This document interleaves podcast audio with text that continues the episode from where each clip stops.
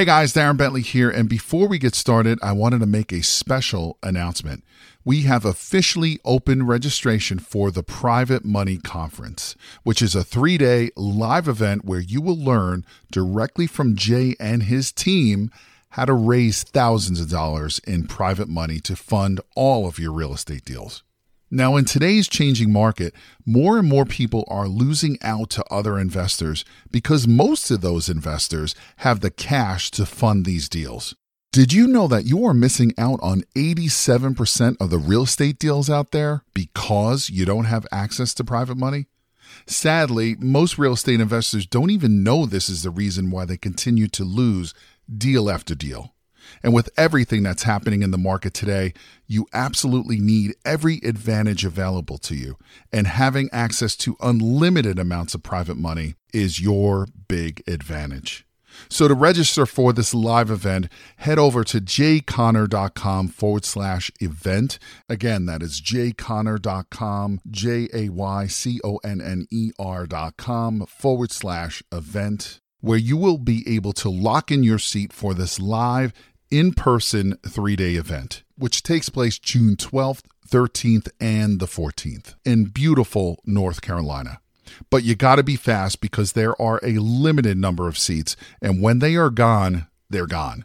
So, again, to take advantage of this incredible event and to learn how to raise all the private money you'll ever need directly from Jay Conner and his team, head over to jayconner.com forward slash event. Again, that is jayconner.com, J A Y C O N N E R dot com forward slash event. Now let's get into today's episode.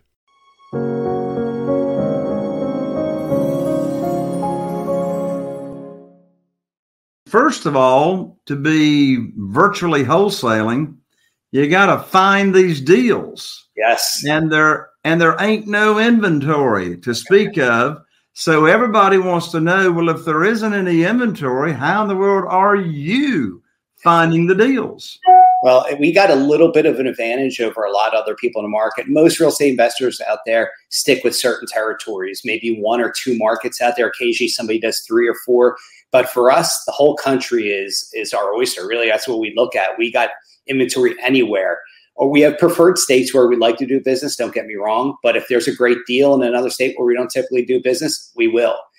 Just give you an example, we've done five deals in New Mexico this year. We hadn't done a deal in New Mexico, and I think the previous six years before that. So we just kind of take what the market gives you. If there's a deal there, we'll take it. And we also hit those tertiary markets, a second, you know, the second tier markets. Uh, if you're to look at a, a town or a city like Charlotte, go an hour outside, like a, a town like Kannapolis, uh, Gastonia, and then go another hour outside that loop there. And then you're in like a third tier market. We target those markets because people do want to live there, especially now with what's going on with the pandemic and everything. People are looking to be more and more rural. So it's kind of fit right into what we've done all these years, which is a big advantage for us. Right. So how you get the leads? Our leads, so for us, it's our own time. So we pay no marketing fees, right? We don't have any marketing costs whatsoever. I had turned off the direct mail marketing in 2013 and just buy exclusively off these auctions. So for me, it's it's really looking at what's on the auction sites right now. We use VAs. We have several VAs that do this for each different auction site, whether it's auction.com, Xome, Hudson Marshall, Hubzu, Realty Bid, Auction Network, you know, HUD Home Store, Fannie and Freddie we have them go through and they do what I call a first level dig. They look at it and we got kind of give them criteria what we look for a square footage repair amount. And then they'll send me a spreadsheet on Excel. Yes, yes, no, no, no. So there could be, let's say there's 250 properties on this particular auction that's coming up.